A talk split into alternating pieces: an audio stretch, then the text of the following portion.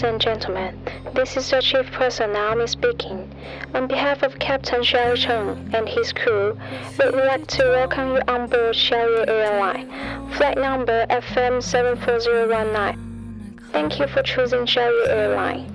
Shortly after takeoff, we shall be offering you a wonderful time. Should you need any assistance during the flight, please let us know. Thank you.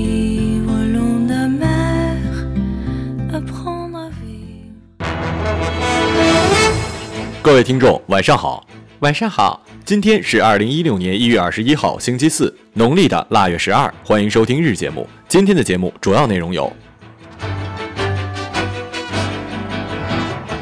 杭州小伙四百元约炮之后觉得亏了，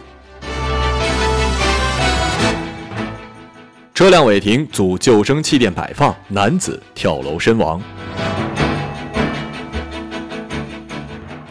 山东多名老人拆迁款被儿子领走，住殡仪馆等死。网传一六年快递春节放假表，实际是假的。下面请听详细内容。小丽呢，在萧山的一家纺织厂打工。去年的平安夜，她一个人在家玩 QQ，在网上加了李某。但是几天下来，两人也没有任何的交流。美女在吗？呀呀呀呀呀！打招呼就暴露了你是一个猥琐的大叔。今年的一月三号晚上，小丽收到了李某发来的消息，两人一番交流之后，期间相互换了照片。李某看到照片上的小丽长得非常漂亮，便提出开房。小丽想着虽然出去玩，但也不能白白吃亏，于是向李某索要了四百元钱，作为了开房的报酬。李某也一口答应下来。双方约定好地点，小丽戴着口罩赴约。一番云雨之后，李某消失。小丽打电话报警之后，李某在警察局也说了，那天在发生关系之后，我也睡着了，后来大概是十点半左右吧，我肚子饿，想找他一起吃夜宵。李某用手机照了一下小丽的脸，姑娘本人跟照片的差距实在是太大了，吓了一跳的李某慌忙逃回家中。这我就要痛骂了，痛骂写新闻的标题党，这根本就不是约炮好吗？这是卖淫卖淫，约炮是很高大上的好法，怎么可能是用 QQ 联系呢？怎么可能跟钱有关系呢？怎么可能地点是在宾馆而不是一方的家里呢？太业余了。咱俩开房去，开了房上了床，春春色你对流氓，男有情女有意，小灯一闭，哎我去。据《京华时报》报道，二零一六年的一月二十一号下午，北京市东城朝阳门内大街营地大厦，一名男子从大厦九楼跳下，当场身亡。据了解，事发时消防员已经在大厦前支起了救生气垫，但是大厦前违章停放着一辆马自达汽车，致使救生气垫与大厦之间有一段距离。根据我国的侵权责任法规定，行为人因为过错侵害他人的民事权益，应当承担侵权责任。有网友表示，这么说会对车主造成阴影，谁也拦不住一想自杀的人呢？违法停车确实误事儿，但是造成男子死亡的主观原因并非是车主啊。既然知道是违法停车，救援过程中为何不将车拖走呢？我想对这些网友，尤其是第一位网友说一句：傻。按你的说法，那人生来就要死，谁拦得住啊？那你生出来就应该把你掐死在马桶里了，对吗？其实这个社会的冷漠不可怕，可怕的是居然有一群王八蛋还把冷漠当成特别，在那炫耀。们都是好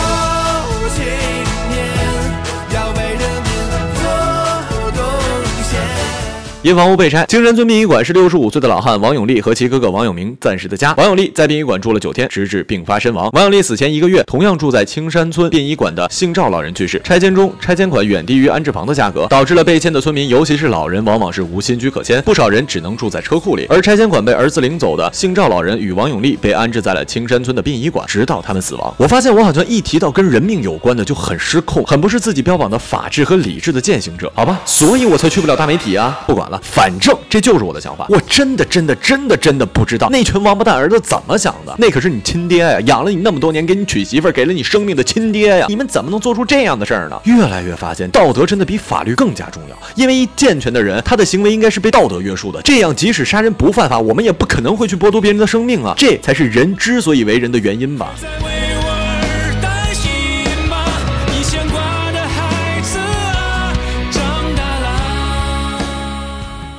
近日，网络上流传着一张2016年快递放假通知单，该通知单上详细的列出了各大快递公司今年截止收揽件的时间以及正常恢复的收件时间。北京青年报的记者向多家快递公司求证，得知该放假通知为虚假信息。多家快递公司的客服人员回应，暂时未接到此类通知，春节期间可以寄件，但是不保证时效。之前呢，看了一期五挑的兼职专题，发现做快递员真的好辛苦啊！再加上现在在路上随处可见的把快件堆得非常夸张的快递摩的小哥，真的也是由衷的敬佩。所以我觉得定从我做起，争取不再下催单了。哎呀，大家都不容易嘛。快快冲冲冲，战士在行动。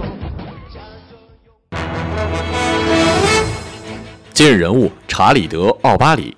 中新网一月二十号电，据日媒报道，美籍海豚保护活动家查理德·奥巴里律师本月二十号透露，奥巴里十八号想从成田机场入境日本，但东京入国管理局未批准其入境，他被扣留在管理局设施之内。奥巴里的律师一月二十号说，其当事人一月十八号持旅游签证抵达日本的成田机场，此次出行的目的是调查日本捕杀海豚的情况，并在京都旅游，定于下月初回国。不过，奥巴里却在机场被日方拒绝入境，并遭到了扣留。扣留期间，奥巴里遭到了日本入境官员的反复询问。现年七十六岁的奥巴里是知名的海豚保护者和海豚驯兽师。二零零九年，由奥巴里发起拍摄，展现日本泰迪厅捕杀海豚血腥场面的美国纪实影片《海豚湾》上映，无数海豚惨遭杀害、血染海湾的画面引发了全球的关注。影片二零一零年获得了八十二届奥斯卡金像奖最佳纪录片奖，但影片招来了当地渔民的抗议，他们认为捕杀海豚是传统文化的一部分。近年来，每逢捕杀季，日本警方便会向泰迪町增派警员，以防当地渔民和来自于海洋保护者协会的反捕人士发生冲突。